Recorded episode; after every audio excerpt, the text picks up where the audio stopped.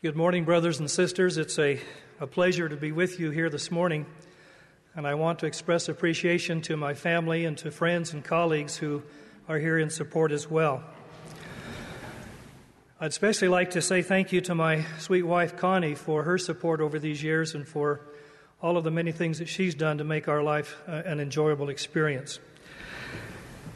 In a recent uh, priesthood corps meeting in my home ward, the instructor began the lesson with a personal experience he had while serving as a bishop of a BYU ward. A young woman in his ward shared with him a concern that she was not achieving her academic goals because she had to get up so early each morning in order to work. Her parents had both been killed by a drunken driver who had, who had ignored a stop sign. Like many of you students here, this young woman was working, going to classes, and developing her personal financial independence. The discussion in our high priest group that, that morning followed this introductory story. We focused on why we have challenges in our lives. Are these challenges due to transgression? Are they simply random activities that incur in everyone's life? Are challenges and their consequences created by the choices that we make each day? Elder Bruce R. McConkie said the following about the challenges we face. Though Satan may rejoice in our afflictions, whether physical, mental, or spiritual, which befall mortal men, it is not to be assumed that he has the power to impose them, except in isolated instances where people have complied with laws which permit such an imposition. Otherwise, Satan would shackle all men with, with ills so drastic as to destroy them. In his great discourse in about 124 BC, King Benjamin instructed us to put off the natural man and become a saint through the atonement of Jesus Christ. And become as a child, submissive, meek, humble, patient, full of love, willing to submit to all things which the Lord seeth fit to inflict upon us, even as a child does submit to his father. Father Lehi, some 400 years earlier, taught Jacob, his firstborn son in the wilderness, for it, must, for it must needs be that there is an opposition in all things. If not so, my firstborn in the wilderness, righteousness could not be brought to pass. Neither wickedness, neither holiness, nor misery, neither good nor bad. Wherefore, all things must need be a compound in one. Bruce and Marie Hafen have suggested the following Opposition is a central part of immortal life, of mortal life. It may be the primary difference between what life would have been in the garden and what it is in mortality. It is the difference between being green, untested, and inexperienced, and becoming ripe, seasoned, tested, and having a mature understanding how different from innocence. For if there is no if there is only innocence, there is little meaning. Mortality presents us with a compound in one. A deliberate mixing of righteousness and temptation, holiness and misery, without which there could be no purpose in the end of life's creation. Continuing on this same theme, Bishop Glenn Pace said that sometimes we may cry out, what have I done to what have I done wrong to deserve this? Often tribulation comes into our lives not because we are doing something wrong, because, but because of what we are doing right. President Merrill J. Bateman at this very pulpit in January taught us that opposition, disappointment, pain, suffering, and death are necessary to protect agency and to provide for spiritual development. In Psalms 34:19 we are told, "Many are the afflictions of the righteous." And finally the prophet Joseph Smith was comforted by the Lord in the jail at Liberty with these words: My son, be peace, peace be unto thy soul. Thine adversity and thy affliction shall be a small moment. The Lord added, Know thou, my son, that all these things shall give thee experience and shall be for thy good. So while the lesson that Sunday morning in my priesthood quorum had started with a discussion of why we experience challenges, it concluded with the belief that it is more important to know how, to, how we should react to these challenges. Again, in the words of Bishop Pace, we don't seek the unpleasant things in life, we don't look for pain and suffering.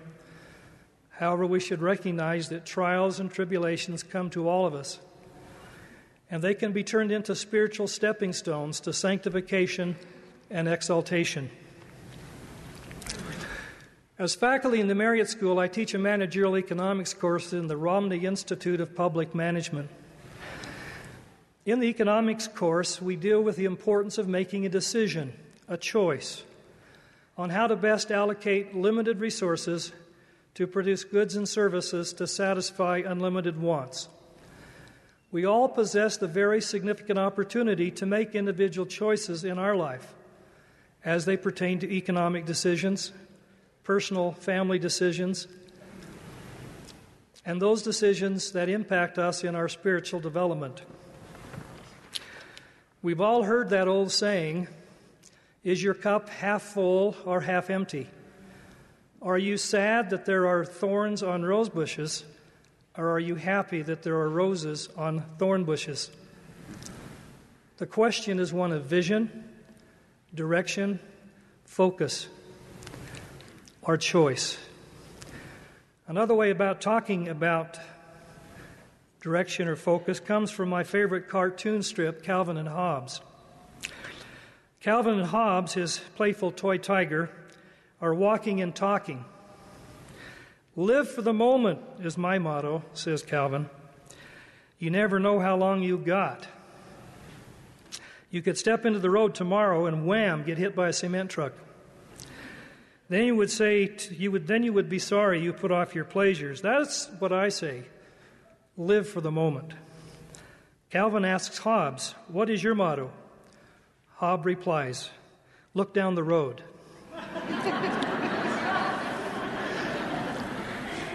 when we are faced with our challenge, a challenge in our life, we should t- too take time to look down the road.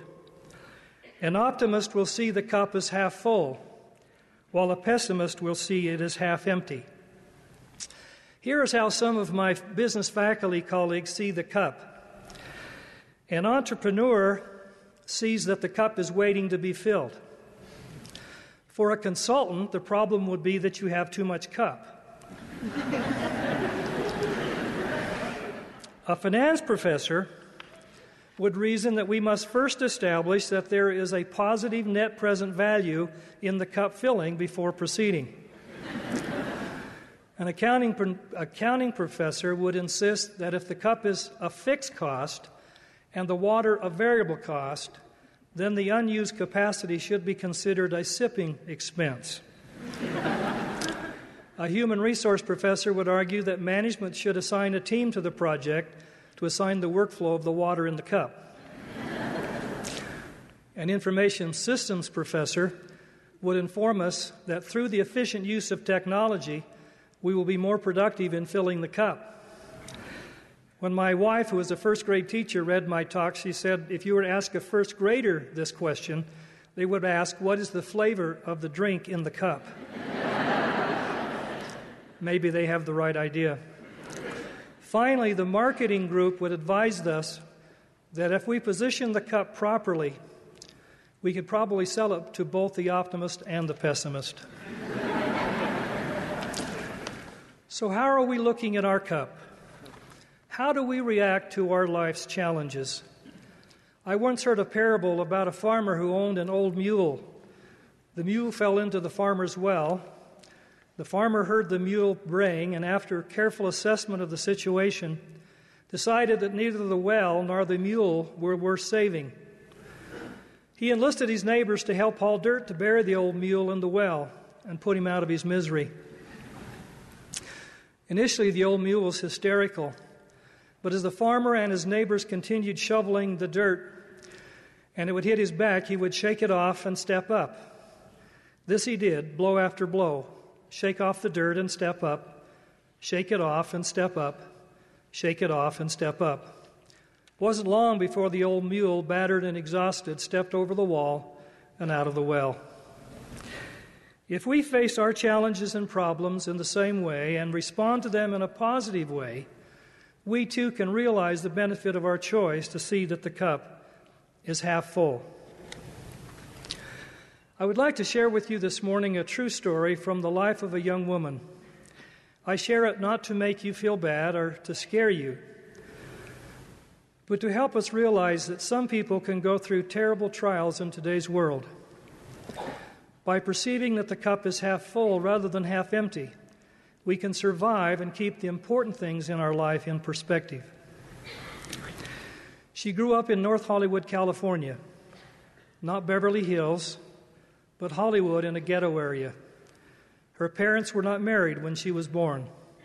Her parents were alcoholics. And each year they were together, they would, they would drink, they drank more and more. After her parents had two more babies, another daughter and a son, they finally did get married. And although they loved each other, the parents abused one another verbally and physically. Life at school was not much better for their daughter. It was hard to be popular because she didn't have nice things to wear and ate free school lunches. Gangs were prevalent, and more than once, others threatened her life with knives. Many of her childhood friends had already made bad choices related to drugs, drinking, and ended up in juvenile detention centers. During this trial, she decided that she was going to be different. She did not want this kind of life forever. She began to have a determination, a goal, a focus, a conscious decision to make a better life for herself. Her mother passed away when she was 13, leaving her to care for her younger brother and sister and their alcoholic father. One night, two years later, she took her younger sister to their bedroom to sleep since her father and his friend were drinking excessively. Now, in her own words I woke the next morning to find my brother face down on the front room floor and my father on the back porch. During the night, this man had murdered my father and my brother over a meaningless argument. I trembled as the man began to tell me of the most horrifying thing I had ever heard. He told me that uh, if I didn't do exactly what he said, that he would not hesitate in shooting me also. I prayed continually to the Lord, knowing in my heart that there was a God to help me. Even though I did not belong to any church at that time, I had the faith and the courage from my prayers to not give up. This man kidnapped us and drove around all day trying to find some money so he could get out of the country. I suggested that we go to my aunt and uncle's house so he could use their telephone. While he was occupied on the telephone, my sister and I were able to go out the back door and run down the block to another home where we called the police. After this terrible ordeal, my sister and I went to live with our aunt and uncle. Growing up, I remember some of the exposure that I had to the Mormon church. Many of my friends would talk about going to seminary, but I didn't really understand it, although I listened. I listened a great deal to what they had to say. I entered high school and found a friend who became very close to me. She was a member of the LDS Church. I proceeded into my school year with an attitude to make myself the best I could be and to succeed in my schoolwork and to obtain good grades. During the summer, I started going to church, to church dances with my LDS friend. At one of these church dances, she introduced me to a young man who in turn introduced me to the church. And I started having the missionary lessons. I was scared and a little hesitant, but I knew that there was a God. And after reading the Book of Mormon, I received a witness of its truthfulness. I was baptized six weeks later. The Book of Mormon gave me great strength when I had to testify against the man who had committed this terrible crime against my family. The struggle in the life of this young woman has a happy ending because of her determination to see life's challenges as the springboard for positive change. The challenge helped her to focus, to seek for direction in her life, and to make choices that have created greater spiritual awareness and happiness. This morning, I would like to share with you three thoughts on what we might do when, upon life's billows, we are tempest tossed. First, it is important for us to abide in the ship. In Acts chapter 27, the Apostle Paul was en route to Rome when the cargo ship he was on hit a violent storm. Buffeted by winds, it was driven off course, and the seafarers feared for their lives.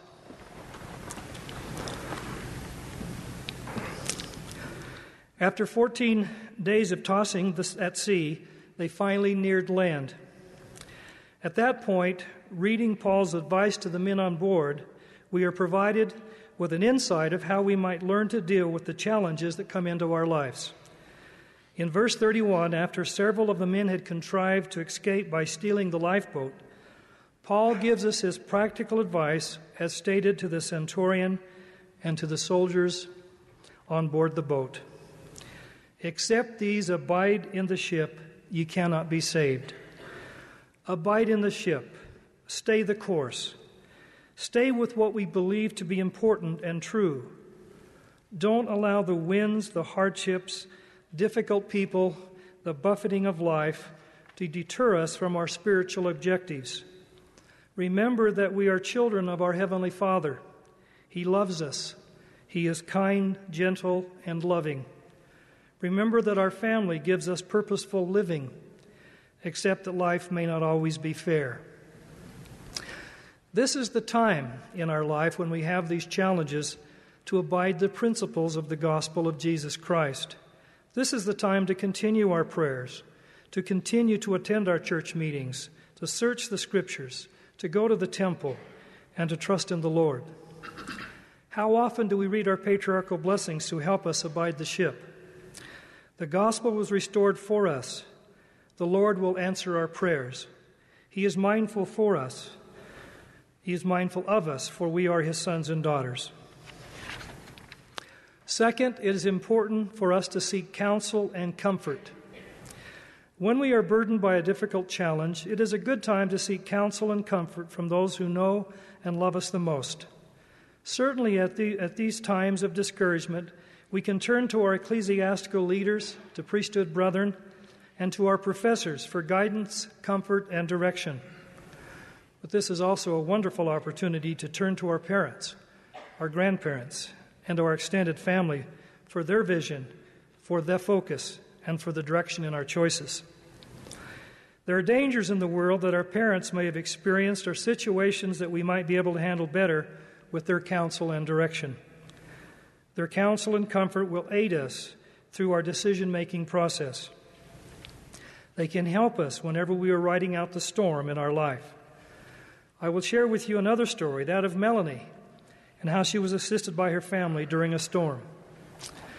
Melanie stared straight ahead. The storm was getting worse.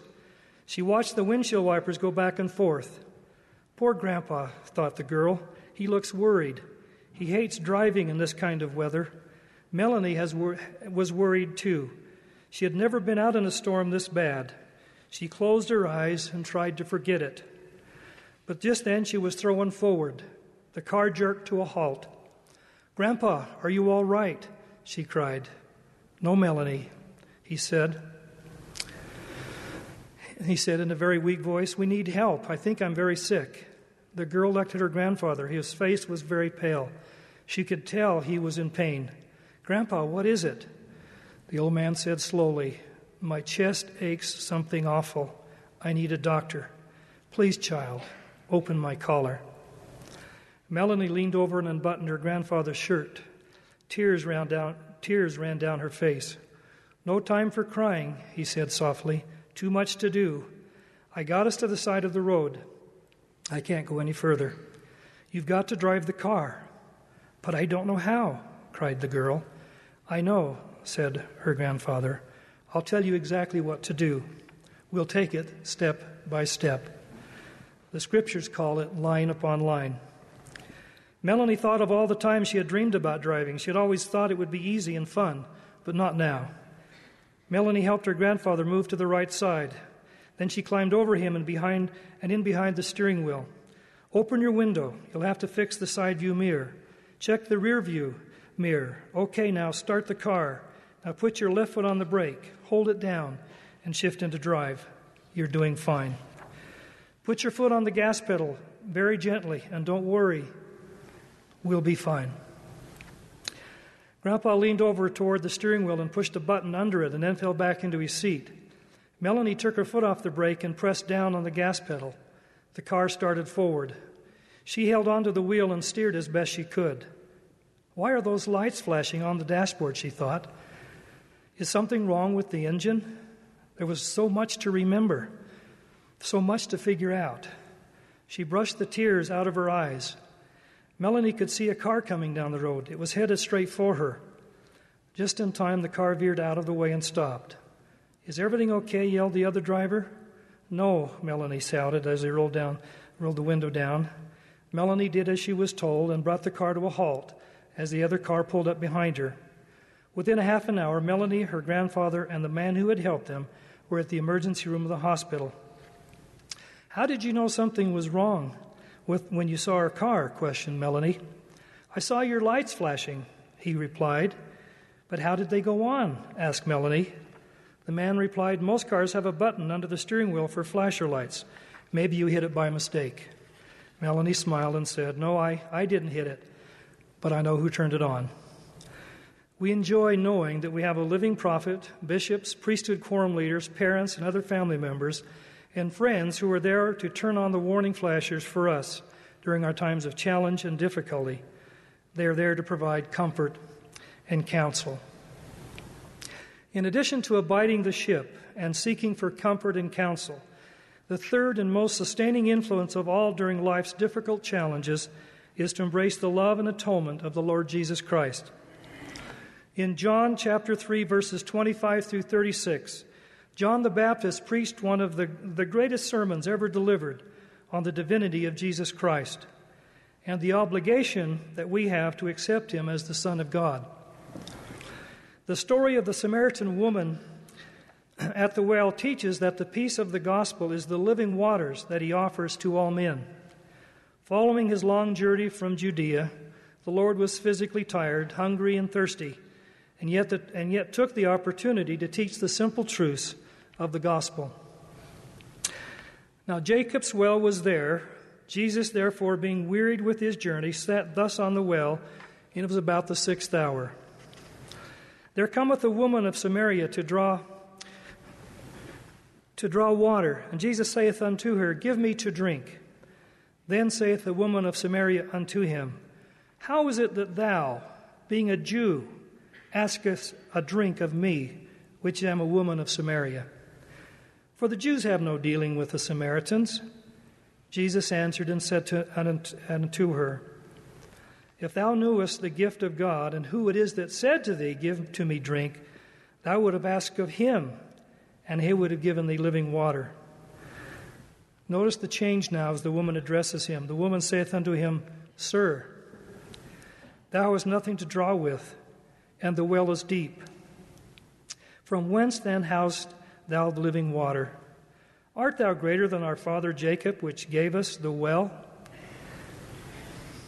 and drank thereof himself and his children and his cattle?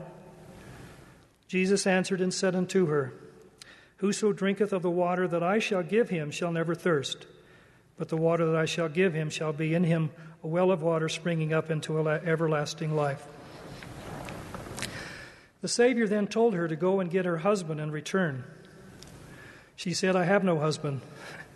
The Lord reminded her that she had had five husbands. The woman replied, I perceive that thou art a prophet. Then Jesus preached the gospel to her and testified of our heavenly Father. The woman replied unto him, I know that the Messiah cometh, which is called Christ. When he is come, he will tell us all things. As the woman at the well was taught more about the Savior, she progressed from calling him a Jew to Sir to prophet, and finally she referred to him as the Messiah. Come and see a man which told me all things that ever I did. Is not this the Christ? We too can turn to him, the Messiah, to the Messiah during our times of opposition, and know that because of his great love, he will not abandon us at our time of need. President Gordon B. Hinckley provides us with additional insight into this life. Anyone who imagines that bliss is normal is going to waste a lot of time running around shouting that he's been robbed. The fact is that most putts don't drop, most beef is tough, most children grow up to be just people, most successful marriages require a high degree of mutual toleration, most jobs are often more dull than otherwise. Life is like an old time rail journey delays, sidetracks, smoke, dust, cinders, and jolts, interspersed only occasionally by beautiful landscapes and thrilling bursts of speed. The trick is to thank the Lord for letting you have the ride. Sometimes the struggles and oppositions that we have in our life will be there to be challenges for us. We can become stronger by dealing with these difficult challenges and by not allowing them to cripple us in our spiritual progression. During these stormy days, remember first, abide in the ship. Stay in the course of the gospel. Second, seek for counsel and, from, and comfort from those who love us the most and those who are in authority. And third, embrace the, Lord, the love and atonement of the Lord Jesus Christ. In our college convocation in April, the faculty, staff, student choir sang a beautiful song by Joyce Elaine Eilers Go ye now in peace. Let me close my remarks with her words Go ye now in peace, and know that the love of God will guide you. Feel his presence here beside you, showing you the way. In your time of trouble, when hurt and despair are there to grieve you, know that the Lord will never leave you. He will bring you courage.